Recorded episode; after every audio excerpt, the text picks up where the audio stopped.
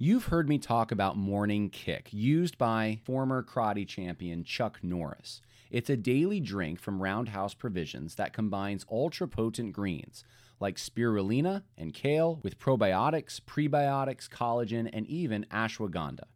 Just mix with water, stir, and enjoy. Unlike other green drinks out there, this one tastes similar to strawberry lemonade, and I enjoy it. I know I don't eat as many vegetables as I should, but Morning Kick has helped me make up for that, and I feel great. I have more energy and better digestion. It's an easy part of my morning routine. My wife started taking it as well. Go to roundhouseprovisions.com forward slash Harris for up to 44% off your regular priced order.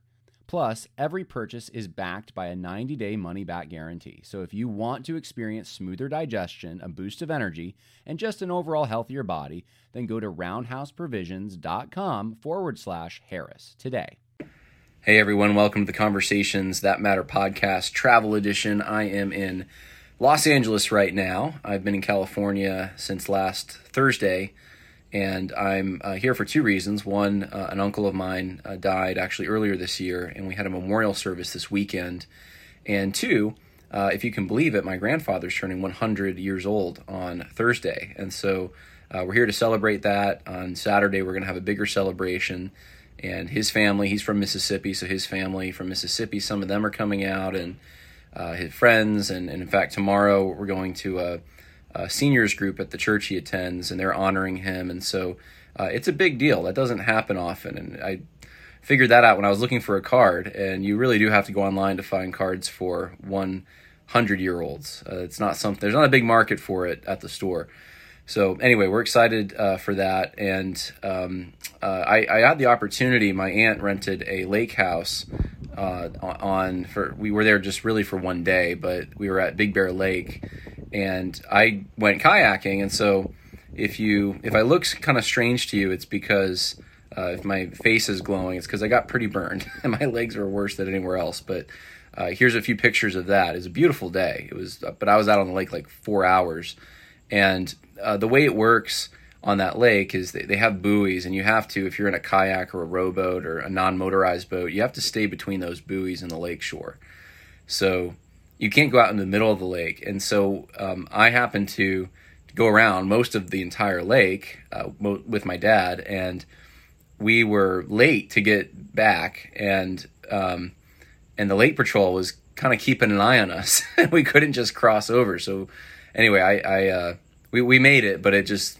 I was long I was out on the lake longer than I was assuming that I was going to be. So uh, my face is going to be glowing a little bit for the next few days, but Anyway, I want to talk about a Russell Moore uh, video that I listened to this morning. It's from a Bible study that Russell Moore taught, or a small group. It wasn't really much of a Bible study, but it was a, a small group of some kind, I guess, that he taught last uh, Wednesday. And I want to play this clip and then talk about the video. And um, there's some interesting things I'm going to integrate too that I've just observed in the last few days, being in California, being in Los Angeles, going to church last Sunday, and some trends I'm noticing, and it just flowed with this particular Russell Moore uh, video. So here's uh, the video, and I'll, we'll play that, and then I'll, I'll come back and I'll share with you some thoughts. Says, yeah, but we live on the other side of the cross. This is supposed to be a Christian country. So in, you know, whatever it is, fighting for our Christianity, we're actually being more American. The, the, the only way that you can claim America as a Christian country is to adopt extreme theological liberalism. And there are a lot of people who are maybe even really right wing in their politics and really left wing in their theology, and they don't even know it. Wow. Because what you have to say is that people are able to come before God through external conformity mm. rather than through the mediation of the blood of Jesus Christ.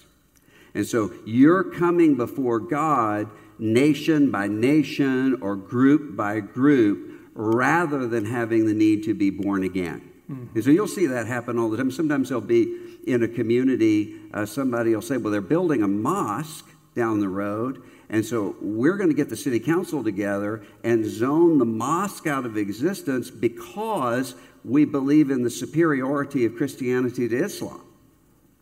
That doesn't demonstrate the superiority of Christianity to Islam because you have not, uh, you have not seen anybody become a Christian. Mm-hmm. At best, what you see are people becoming pretend Christians. Yeah. Yeah. And that is one birth away from something that's authentic.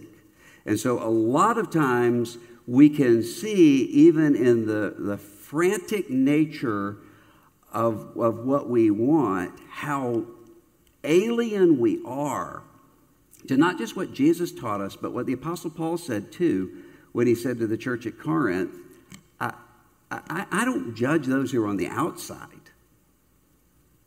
God judges those who are on the outside. I judge those who are within, within and who bear the name of brother or sister.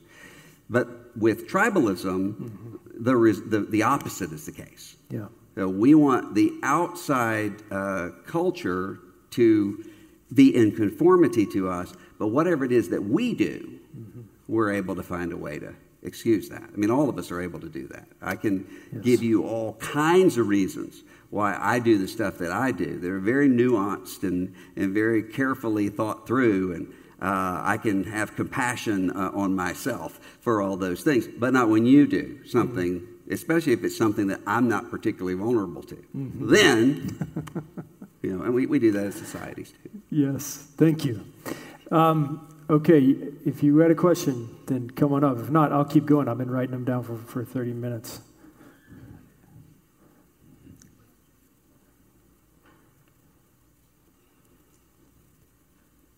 Two men that I highly admire your knowledge and your wisdom. You are my mother-in-law, so you paid me. I, I, you know, I won't say how much you paid me to say that. But how, when the Bible tells Christians, the church, to be of one accord and one mind, what is the best way to deal with the political issues surrounding our time of abortion, gay rights, gay marriage, gun control, and I could go on and mm-hmm. list them. Mm-hmm. When you have factions within the church, mm-hmm. and um, what's the best way to deal with those things? Because there's there could be some really, you know, let's not talk politics because we're going to get angry at each other. Mm-hmm. So. Yeah. It, we actually know how to do this, and sometimes we don't think we do, but we actually do. And, and the way that we know how to do this is when it comes to issues of personal morality. The Bible doesn't make this huge distinction that we do between justice uh, and personal morality. We understand when it comes to personal morality, there are certain things that are clearly revealed in Scripture. We speak those things clearly. So if somebody says, you know, I'm really praying about whether or not to leave my wife or some other woman, we don't have to pray about that. We just say, no, you're not going to do that. There are going to be some other issues where there are principles involved but those principles can be achieved in multiple different ways. So, children, uh, parents, raise your children in the uh, nurture and admonition of the Lord. Uh, somebody comes and says, okay, do we have our children in public school, in private school? Do we homeschool? That's not what we're here to decide. We're here to tell you this is the principle of what it means to be a Christian, and people are going to express that sometimes in differing ways. And then there are going to be other things that we don't speak to at all. We leave those things to the consciences uh, of people. Is it right or wrong to celebrate Halloween?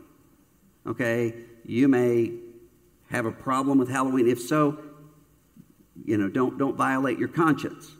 I'm going trick or treating. You don't violate my conscience. You know, uh, Paul says, those of you who think that you shouldn't uh, eat meat, that you should just eat vegetables, nobody should force them to eat meat. Mm-hmm. And they shouldn't bind one another's consciences. So, a lot of times when it comes to these, these larger issues um, outside of the, the church, sometimes there are going to be really clear and definitive things that are being said. But one of the things that you will notice is that those things almost never, and indeed I have never seen in any history uh, of, of uh, the Christian church, where those things just happen to line up with some existing faction out there. Instead, it puts you sometimes uh, at odds with these people and sometimes at odds with these people. Why? Because you're not having your convictions and your principles changed and morphed by whatever that group, whatever group you belong to, wants at the time. We know how to do it. So a lot of this is with some things, it's not so much where people end up as how they get there. So, for instance, um, I might be in a church and you have someone who comes up and says, I'm on the city council. James 127 says uh, to care for widows and orphans in their distress. We've got a lot of single moms in our community. They cannot uh, afford to raise their, their children. And so I want to raise the minimum wage uh, in our town because I care for those, uh, those uh, mothers and children in their distress. Somebody else comes up and says, James 127, I'm really burdened for these single moms, and I'm afraid if we raise the minimum wage that the businesses here in our community are going to cut back hours and those moms aren't going to be able to feed their kids. I'm not going to adjudicate between those two because those two are both being shaped and formed at the conscience level by the Word of God they're just trying to figure out what's the best way to do it. And that sometimes uh, takes a long time of just sort of hashing that out. Now, if a third person comes up and says, these single mothers, they're losers and takers. Uh, you know, the, the, we, we shouldn't worry about that sort of thing. The, the poor people in our community, that's just uh, the way of sorting out the winners from the losers. That guy gets a rebuke. That guy's not being shaped and formed by the Word of God. So some of these things are going to exist uh, in those categories where it's we're, we're trying to figure out what is the best way to do what it is that we agree we should do. Thank you. Wow, that was great. So the context of this particular video, this presentation, is Russell Moore applying John 18:36, where Jesus tells Pilate, "My kingdom is not of this world. If it were, my servants would be fighting." And in the passage, in the context of the passage, Jesus first tells Pilate that there is no authority Pilate has that was not given to him from above. So, in other words, Pilate is accountable. Pilate is uh, not autonomous. God is still over Pilate. So, Pilate is responsible to someone beyond him, namely uh, God Himself, and that would that would mean the Lord Jesus Christ Himself uh, has jurisdiction over Pilate. Okay, so there's no interpretation of this passage that you can make in which you, you come out and, and with an idea or you render a verdict that says, well, I guess there's nothing in common between politics and religion, or there that those those two can never be associated with one another, or Jesus doesn't really care what happens in the political realm, or uh, you can't bring Christian morality to bear in the political realm. That that kind of an understanding wouldn't make sense of the passage if you read John 18. So that that doesn't work. So what does Jesus mean when he says that? My kingdom is not of this world. Well, if it were, my servants would be fighting. What was Jesus being accused of? That he was a usurper, that he was uh, challenging the authority of Caesar, that he was a rebel, that he was uh, going to lead an insurrection, that he was against Rome. These are the kinds of things that Jesus was being accused of. And so, in the historical context, when Jesus says this to Pilate, he's just telling him, you know, listen, what I'm doing is bigger than than it, it's it, it's on a different level than what you're um, concerned about. You're concerned about whether or not I'm a, a someone who's going to lead an insurrection, that I am a challenge to Caesar's authority, and he, and Jesus is saying that's not what I'm here for. I'm not here to be concerned about those things. If you look at the parables that Jesus gave about the kingdom of God, uh, for instance, the parable of the leaven, you see that the kingdom of God spreads in an organic fashion. Uh, and that's how the Great Commission works. It's something that uh, spreads out as the gospel is preached and people are discipled and they become more like Jesus. Uh, things change. And that's what happened in the early church. They spread out, they evangelized, they discipled, and guess what? Society changed. And it's no different today. That's the, the mission of God uh, in this world through the church. And that's what Jesus is telling Pilate essentially that these accusations are false against me. I'm, I'm not here to lead a physical rebellion. My look look my my followers. I have followers. They they follow me all over the place. I mean, I have crowds that show up to hear me preach. They would be fighting if that's what I was interested in. If I was interested in Caesar's power, guess what? I'm not interested in Caesar's power. You know why? Because Caesar himself is accountable to God. And and hint hint, I'm I, that that's that that's on the level that I'm operating. Uh, C- Caesar's I'm already in charge. I'm already Caesar's already accountable to my father, uh, and so uh, it that's not what I'm interested in. That's not why I'm here. I'm I'm here for a different purpose. I'm here for a, a kingdom that's on a level that you're not um, you're not conceiving of, and and so I I think personally, not to get on a big tangent here, but I think personally a a Protestant, not a radical or what they call sometimes reform two kingdoms understanding, but I think a Protestant two kingdoms understanding actually makes a lot of sense of this. Because uh, what is Jesus talking about? Jesus isn't saying that. Um, Jesus is, is making a distinction here that there is a, a spiritual kingdom that he came to to implement that uh, or, or, he came to um, establish.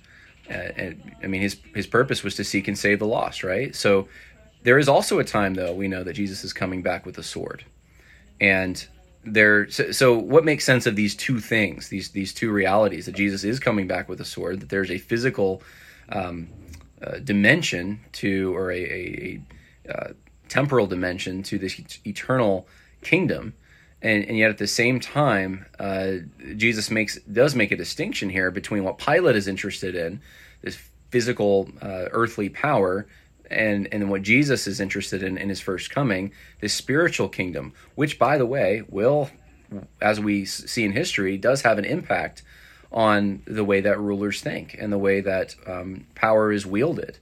In fact, those who are Christians are going to who understand God's law are going to rule in a better fashion. At least they should, right? If they know God's law and they're interested in implementing it. So, so Jesus is overall. There's his sovereignty extends everywhere, uh, God's sovereignty is, is, is over everything, but at the same time, uh, Jesus had a unique purpose when he came to earth 2,000 years ago, and the the establishment of the church uh, was the establishment of uh, a spiritual kingdom, and and that kingdom spreads in uh, through the Great Commission. So anyway, uh, Jesus tells this to Pilate that my kingdom is not of this world. If it were, my servants would be fighting, and and Russell Moore takes this and he wants to use it for today, in the political context we live in now, his own political purposes. And what, some of the things Russell Moore talks about before we get to the clip that I just played for you is that uh, he says hyper politics is essentially co opting religion, that we live in this age where the algorithms on social media are controlling people and cable news and uh, and, and we live in a hyper political age where everything's politicized, and this is such a problem because politics is co opting religion. Now, I think actually Russell Moore, believe it or not, makes some, some decent points about this. However, he has it backwards because he is right that everything is politicized. But actually, if you understand what social justice is, if you understand what totalitarianism, statism are, really what's happening is we're, we see the development of a political religion. And that would make sense of uh, what we're seeing, and we have those who are opposed to it, and we have those who are want to usher it in, and this is what's filling some of the gap left behind uh, by a Christian society or a Christianized society. And so he thinks he, he blames social media for manufacturing this uh, and and profiting from this outrage that they want people to be outraged, and that could be true. Maybe so. Maybe there is a, a profit aspect to this, but here's the thing: it, this would be happening whether there was social media or, not. Uh, this it, you had totalitarian regimes pop up throughout the 20th century, statist regimes, and they didn't have the uh, the, the help of social media to do that. And um, there was turmoil and revolution, and I mean, this is just how this is how man is. And when the Christianity, the uh, default religion of the country, which uh, doesn't mean that everyone was a Christian in the sense that they had a personal relationship with Christ, but everyone, uh, by and large, had a respect for Christianity. Just about uh, doesn't not necessarily every single person, but most people, I should say. Uh, and and that was the sort of default setting, the default moral authority. When that wanes, when when the respect for God, when the respect for the church, the respect for pastors, and and that the respect for the, the spiritual is is all out the door, then something's going to fill the gap. And so Russell Moore wants to make it out like this is an artificial thing that uh, has uh, corporate forces behind it, uh, capitalist forces behind it, and in reality, I think there's there's a deeper philosophical thing going on here, and uh, for for those who understand, the man is a worshiper, and mankind is going to worship, uh, regardless of whether or not Christianity is the religion. It, it, shouldn't come as a surprise that statism would be uh, part of that. And so he strawmans conservatives uh, as if they don't accept Jesus' words about peacemaking and and uh, you, you see in a lot of the analogies he uses in this particular talk, he goes after conservatives. It's just, you don't see the same analogies on the other side. So he talks about pastors giving sermons and Jesus saying, blessed are the peacemakers or you know things like that. And and conservatives get upset. Where where are these words uh, you know uh, that doesn't work. And, and, and this is the result of social media influencing people to be angry. And uh, and, and so he he comes to this landing place before he brings his main point home and he says people are exhausted. And i think we all relate to that. Yeah people are exhausted. Uh, and he, he, has his own take on 2020 and 2021 like it it was this brewing behind this. It wasn't these circumstances but there was something deeper. And i agree there was something deeper. But it wasn't manufactured outrage. It wasn't hyper politicalization that came out of nowhere uh, it was a religious threat to the civil order that previously existed, which was ruled by Christian mores. That's what makes sense of this. And and so he wants to uh, look at this, and, and people relate to it. Yeah, I'm exhausted, man. This, things seem so political. And he says, well, look, Jesus transcended political divides because he said, my kingdom is not of this world. And he had a zealot and he had a tax collector. And so in his in his entourage and among his disciples. So he's saying that those political differences don't really matter so much. And I would suggest to you that's not what Jesus was saying in that passage at all. He wasn't saying political differences don't matter. He was say, wasn't saying there wasn't any moral authority that uh, is exerted in the civil realm. He wasn't saying that uh, Christians shouldn't be interested in political things. In fact, he tells Caesar, you're accountable. I mean, you, you don't have any authority unless it was given to you from above. So that's that's can't be really what where Jesus is going here, but Russell Moore leaves that impression. And he says um, then what you heard that the only way to say we're a Christian country is to assume theological liberalism, and and he he has this understanding of, of Christian country that means I guess hundred percent of the people should be saved or something like that or a high percentage, and you know, the reality is there's never been a country on the face of the earth in which 100% of the people were saved. That's just impossible. You can't have a church like that because there's weed and tares in it. So, by Russell Moore's logic, you couldn't even say a church was a Christian church, could you? Because 100% of the people aren't saved. I mean, there's tares among the wheat. I guess you can't have a Christian church. That's ridiculous, right? We all know that's ridiculous. Um, if I said there's a Christian family down the street, they're a Christian family. Oh my goodness, maybe some of the, the kids aren't saved yet. They're they're young or they're uh, they're older, but one of them's not saved. I mean, you can't call it a Christian family. I mean, come on, right?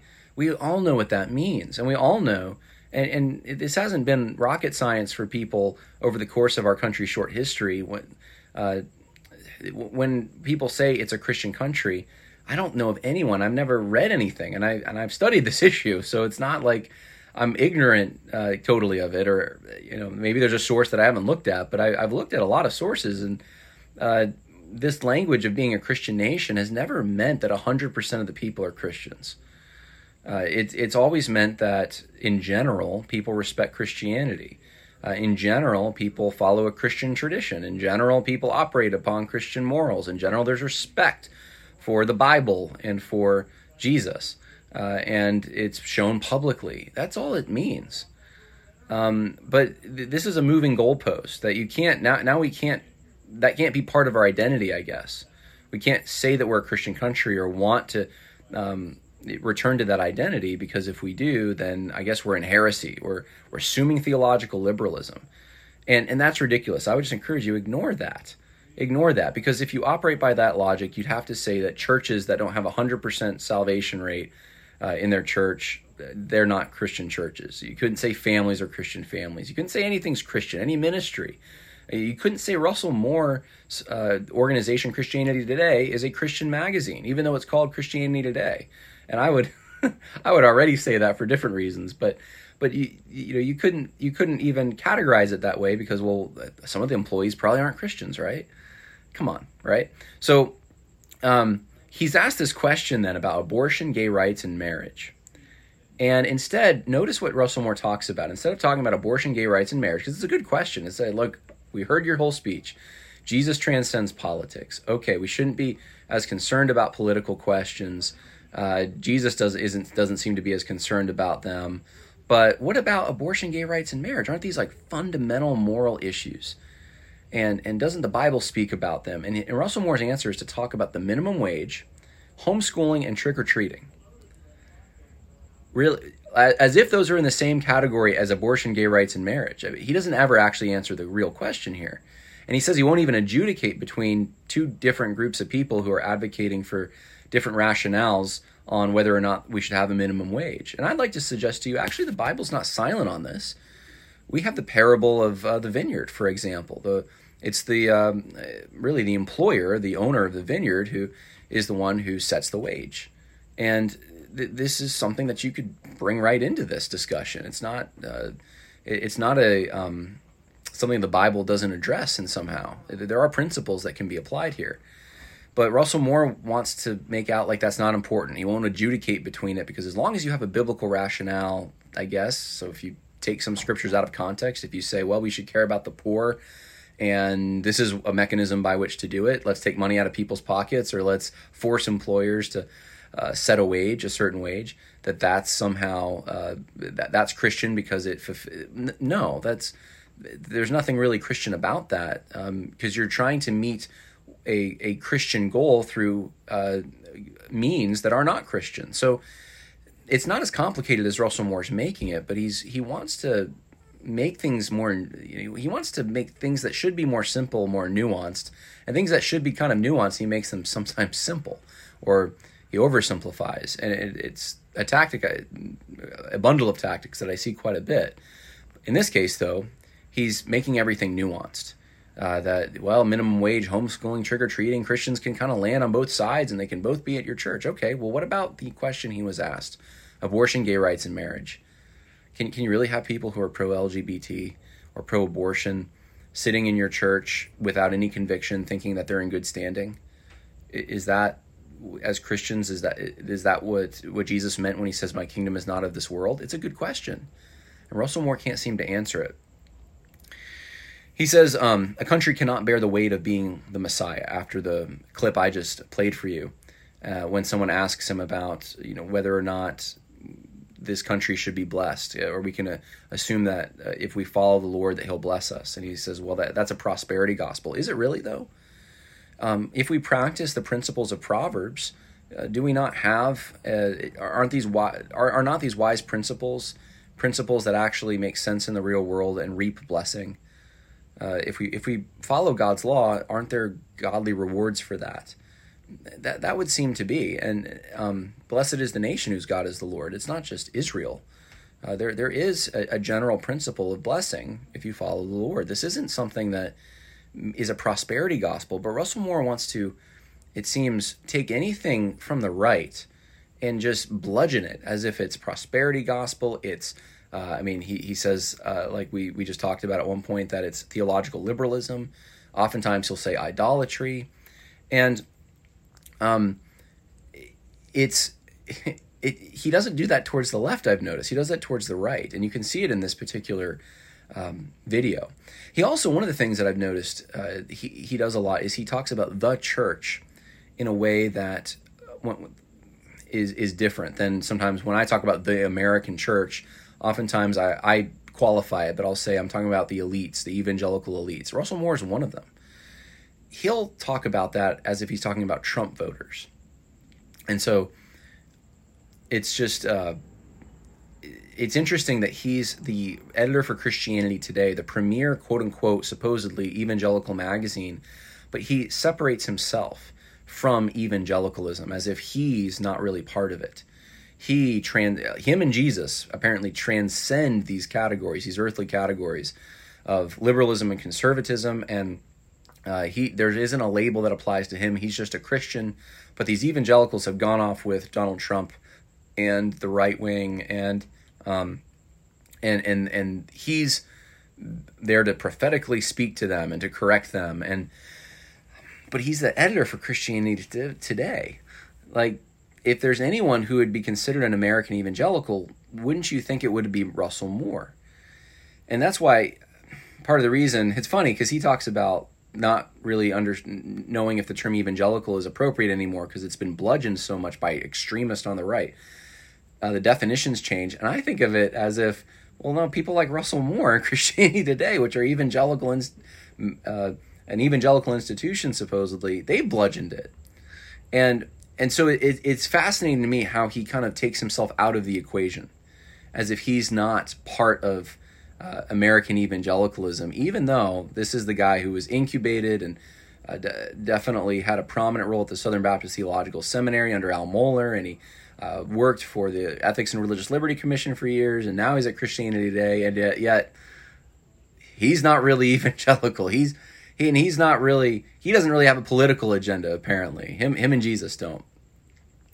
So anyway, um, I just thought that was an interesting observation, and and as long as you can justify your position by misrepresenting Scripture, it, it seems like that's the uh, principle that he gives us in this particular speech that uh, you can take political positions, but political positions are of secondary importance. And if you can kind of use scripture to justify it, uh, then then you're kind of okay. But but then, you know, we looked at other things that he said about immigration and um, other issues on on the left, and he, has this tendency to then speak very very aggressively uh, about these issues as if the Bible is just very um, certain uh, that we, we should have looser immigration policies, or, or we shouldn't enforce the border quite as much, or uh, we should just welcome all these sojourners. And this is part of the, the Christian duty that we have in America. And, and so he, he does that on the one hand, and we've seen those articles, we've talked about those articles. There's a whole archive now on this YouTube channel where he talk about them. But then he puts a talk like this out there, and it, it's a very um, it's a manipulative tactic. I'm just going to call it what it is. It's a manipulative tactic because he'll do that on the one hand and you get all motivated for these social justice issues, but on the other hand, when it comes to analogies that he uses against the right, it's we shouldn't be motivated towards politics. It's just it's just being angry.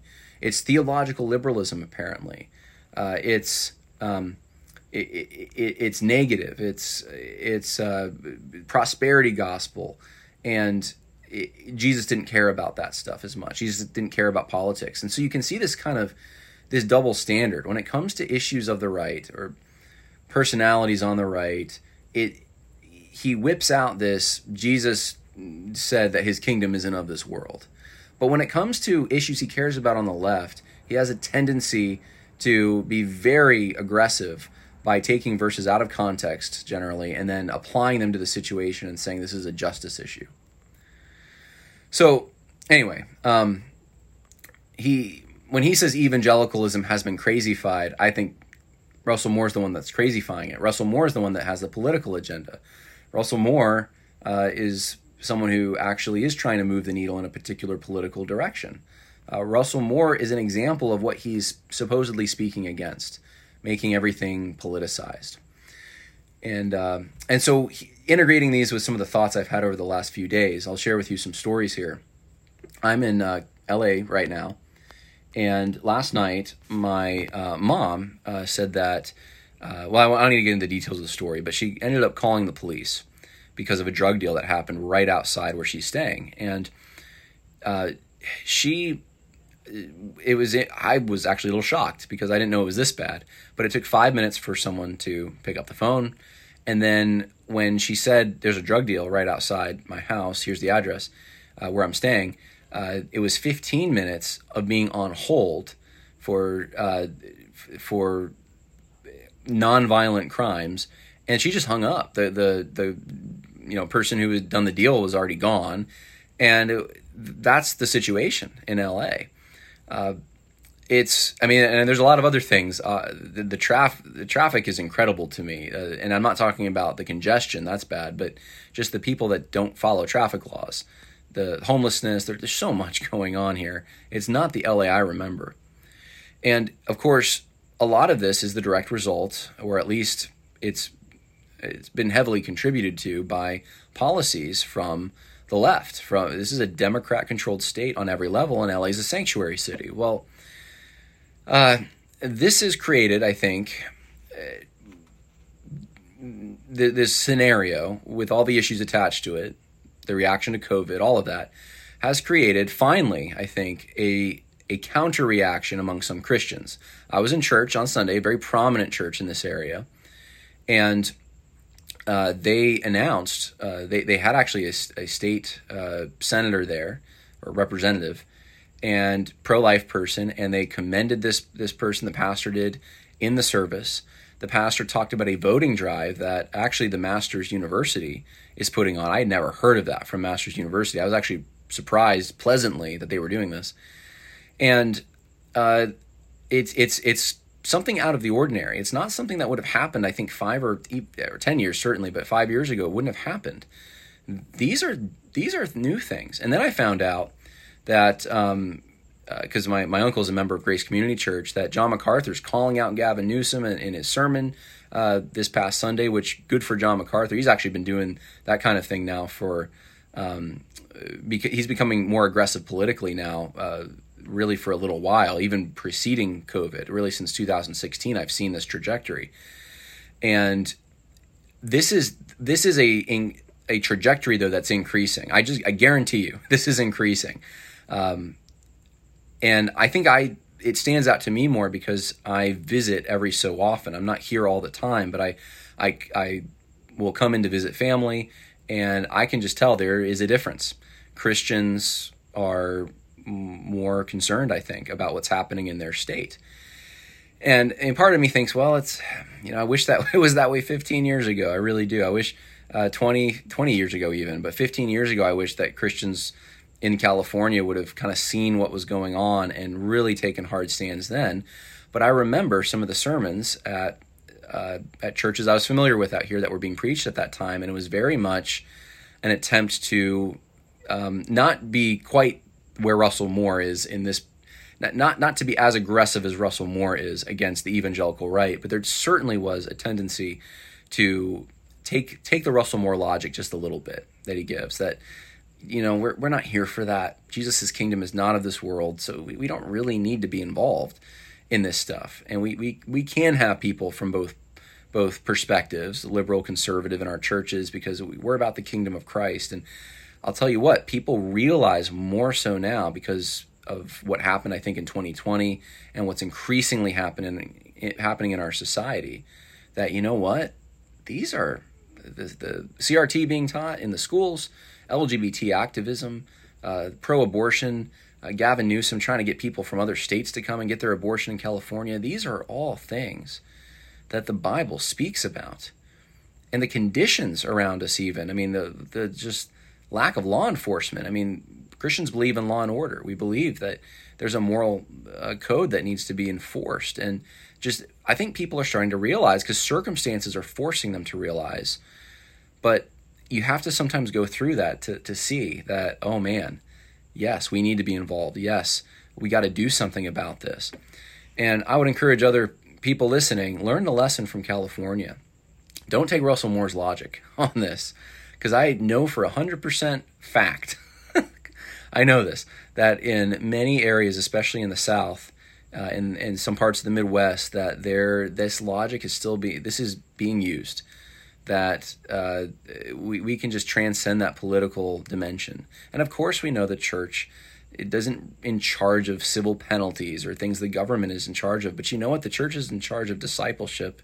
It's in charge of uh, being salt and light in a community. Um, and and part of discipleship, part of following Jesus, is upholding his moral standards. It's so basic, isn't it? It's just so basic. And it doesn't mean that we're you're revolutionaries just because you want to uphold his moral standards. But it does mean that um, there is a responsibility, a civic responsibility that Christians do have. It looks different, I think, a little bit for everyone, but we we are if we're supposed to be salt and light, we need to be doing something. And so reject this logic. Reject this Russell Moore logic. Reject this misinterpretation of John 18:36 that says my kingdom is is not of, of this world and, and that's supposed to mean that Christians shouldn't be concerned about politics. You know, give me a break. This is the same Jesus that uh, was challenging the Sanhedrin. They, they were the local government. This is the same Jesus, you know, calling Herod a fox. You know that you, you think uh, that's a little challenging. It's a little disrespectful. I mean, come on. Uh, and, and of course, we have a Bible filled with examples of people who uh, bucked the political system that was in place when it opposed the law of God. And right now, we don't have a neutral political system. We have a civil religion. And it is statism, it's totalitarianism, and it's running on the tracks of social justice. And I think some Christians in California are starting to wake up, and I hope that Christians in Tennessee and Virginia and Iowa and North Carolina and you know all all all the, these other states that aren't seeing the same things happening in California. I hope they take the cue and they realize we're not that far away from that. This can happen in our state, and um, you know get involved, disciple your people uh, because they're not going to get it probably in other places. Um, in fact, I was just having a conversation with some family about Fox News tonight and how Fox News it's it, it is not. I don't watch Fox News. I can't watch Fox News anymore, hardly at all. And, and, and I'm not saying there's you know there, there's some good shows sometimes there, but I mean to see. I mean they have uh, you know Bruce Jenner who calls himself Caitlyn now. I mean this is a contributor. It's supposed to be a conservative. This is what is conservatism if you know men can be women and women can be men i mean th- th- we're going in a bad direction uh, politically and it's time for some real some christians with some strong backbone to take a stand so um, i wanted to let you know about all that and um, I, I, wanted to also say in closing here uh, and this is shameless for me she abs- i mean it's my podcast so i guess i can i can say what i want but um, uh, my family's gathered out here and um, I have a brother. I'm going to just say this, who uh, is uh, he, he's a, a, a teacher uh, in New York right now, but he's very um, he, he's taught history on the high school level. He's taught ESL. Um, he can speak Spanish, and um, anyway, it's it's come, become apparent, and this applies to what we're. This is in the same vein as what we've been talking about here about California. He doesn't see how he can be much it's it's being harder and harder to be salt and light. We'll put it that way in the school system where he lives in New York. Um, it's it's just uh, it's a dystopian world that he lives in, to put it mildly. And he doesn't see himself having much of an influence. And I think there are people in those situations in some places. That's why places that aren't like that, you've got to fight to make sure they don't become like that. Anyway, though, he is looking for employment and across the country, really, and uh, a place that he can um, really survive that's affordable for him, where he has a wife and a, and a daughter. But uh, anyway, I just want to throw this out there. If anyone is at a Christian school or a classical school, or, or maybe, I know there's a few left, maybe there's a public school out there that's a decent public school in probably some farming community, but uh, especially a Christian school or a classical school, if you're looking for someone who's a good ESL teacher or history teacher, humanities, social sciences, he teaches all that. He's certified, uh, has a master's. Um, you know, let me know. I would love for you to uh, let me know. Uh, the best way probably would be to email me or message me on social media. But if you put a comment in, on the YouTube video, I'll try to find that as well. And um, I, I, just uh, I told him I said, look, I'll, I'll, mention it on the podcast. See if there's anyone out there because you're doing them a service. It's very hard today to find teachers who haven't been compromised after going through their educational process. And he's someone who who's uh, you know solid on Christianity and has has uh, well pretty much the perspective uh, perspectives you hear from me, you're going to hear probably similar ones from him. So anyway, I'm shamelessly promoting that on the podcast today. I almost forgot to mention too, there are some good colleges out there. I think uh, you could be looking at. I know there's so many liberal things happening with Grove City going downhill, and just I know people feel like politically and just uh, when it comes to theology, things are just getting weaker. Uh, in fact, there's a uh, an article that came out, a survey that Ligonier did that I want to talk about soon that just shows how uh, watered down theology is becoming among people who claim to be Christians. But um, Appalachian Bible College is a place that I would check out. I'd check out Southern Evangelical Seminary. I'd check out um, Bradford Christian College, which is uh, kind of a, a, startup online school, but they have accreditation and and they're trying to take um, a stand against this social justice stuff. And I know Russell Fuller's teaching online now, and you can get great uh, educational resources from for your church by going to his theology classroom.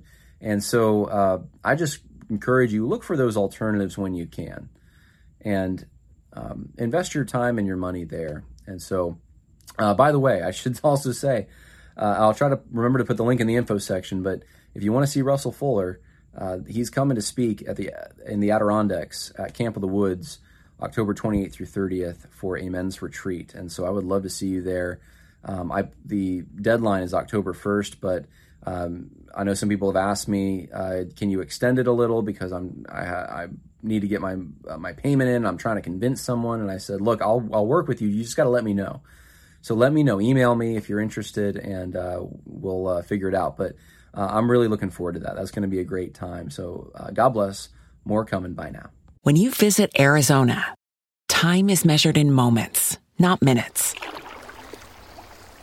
Like the moment your work stress disappears as you kayak through the canyons. Or the moment you discover the life changing effects of prickly pear chocolate. But nothing beats the moment you see the Grand Canyon for the very first time. Visit a new state of mind. Learn more at hereyouareaz.com. Save big on your Memorial Day barbecue, all in the Kroger app. Get three pound rolls of juicy 80% lean ground beef for $3.49 a pound with a digital coupon. Then get select varieties of flavorful Powerade, Body Armor Super Drink, or Arizona tea for 77 cents each, all with your card. Shop these deals at your local Kroger today, or tap the screen now to download the Kroger app to save big today. Kroger, fresh for everyone. Prices and product availability subject to change. Restrictions apply. See site for details.